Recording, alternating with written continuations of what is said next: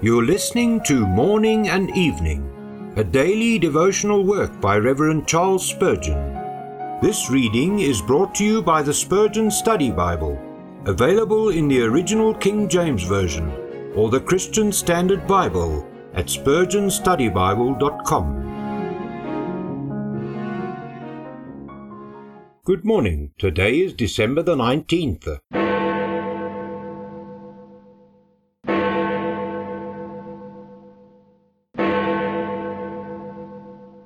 The lot is cast into the lap, but the whole disposing thereof is of the Lord. Proverbs 16, verse 33.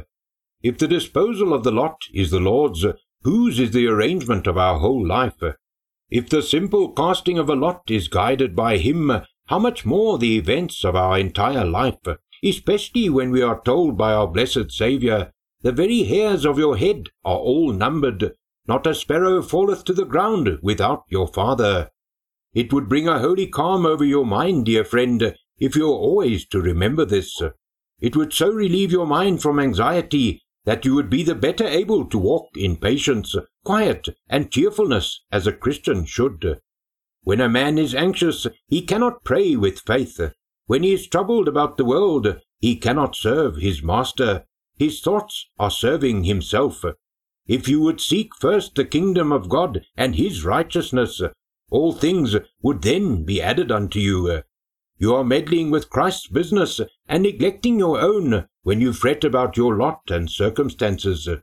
You have been trying providing work and forgetting that it is yours to obey. Be wise and attend to the obeying, and let Christ manage the providing. Come and survey your Father's storehouse, and ask whether he will let you starve while he has laid up so great an abundance in his garner.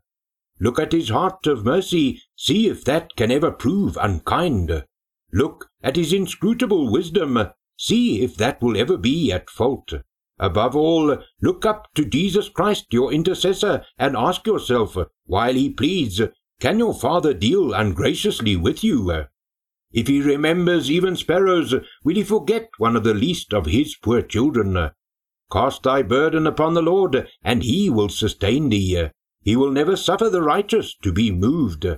My soul, rest happy in thy low estate, nor hope nor wish to be esteemed or great. To take the impress of the will divine, be that thy glory and those riches thine. Now may the God of peace himself sanctify you completely, and may your whole spirit, soul, and body be kept blameless at the coming of our Lord Jesus Christ.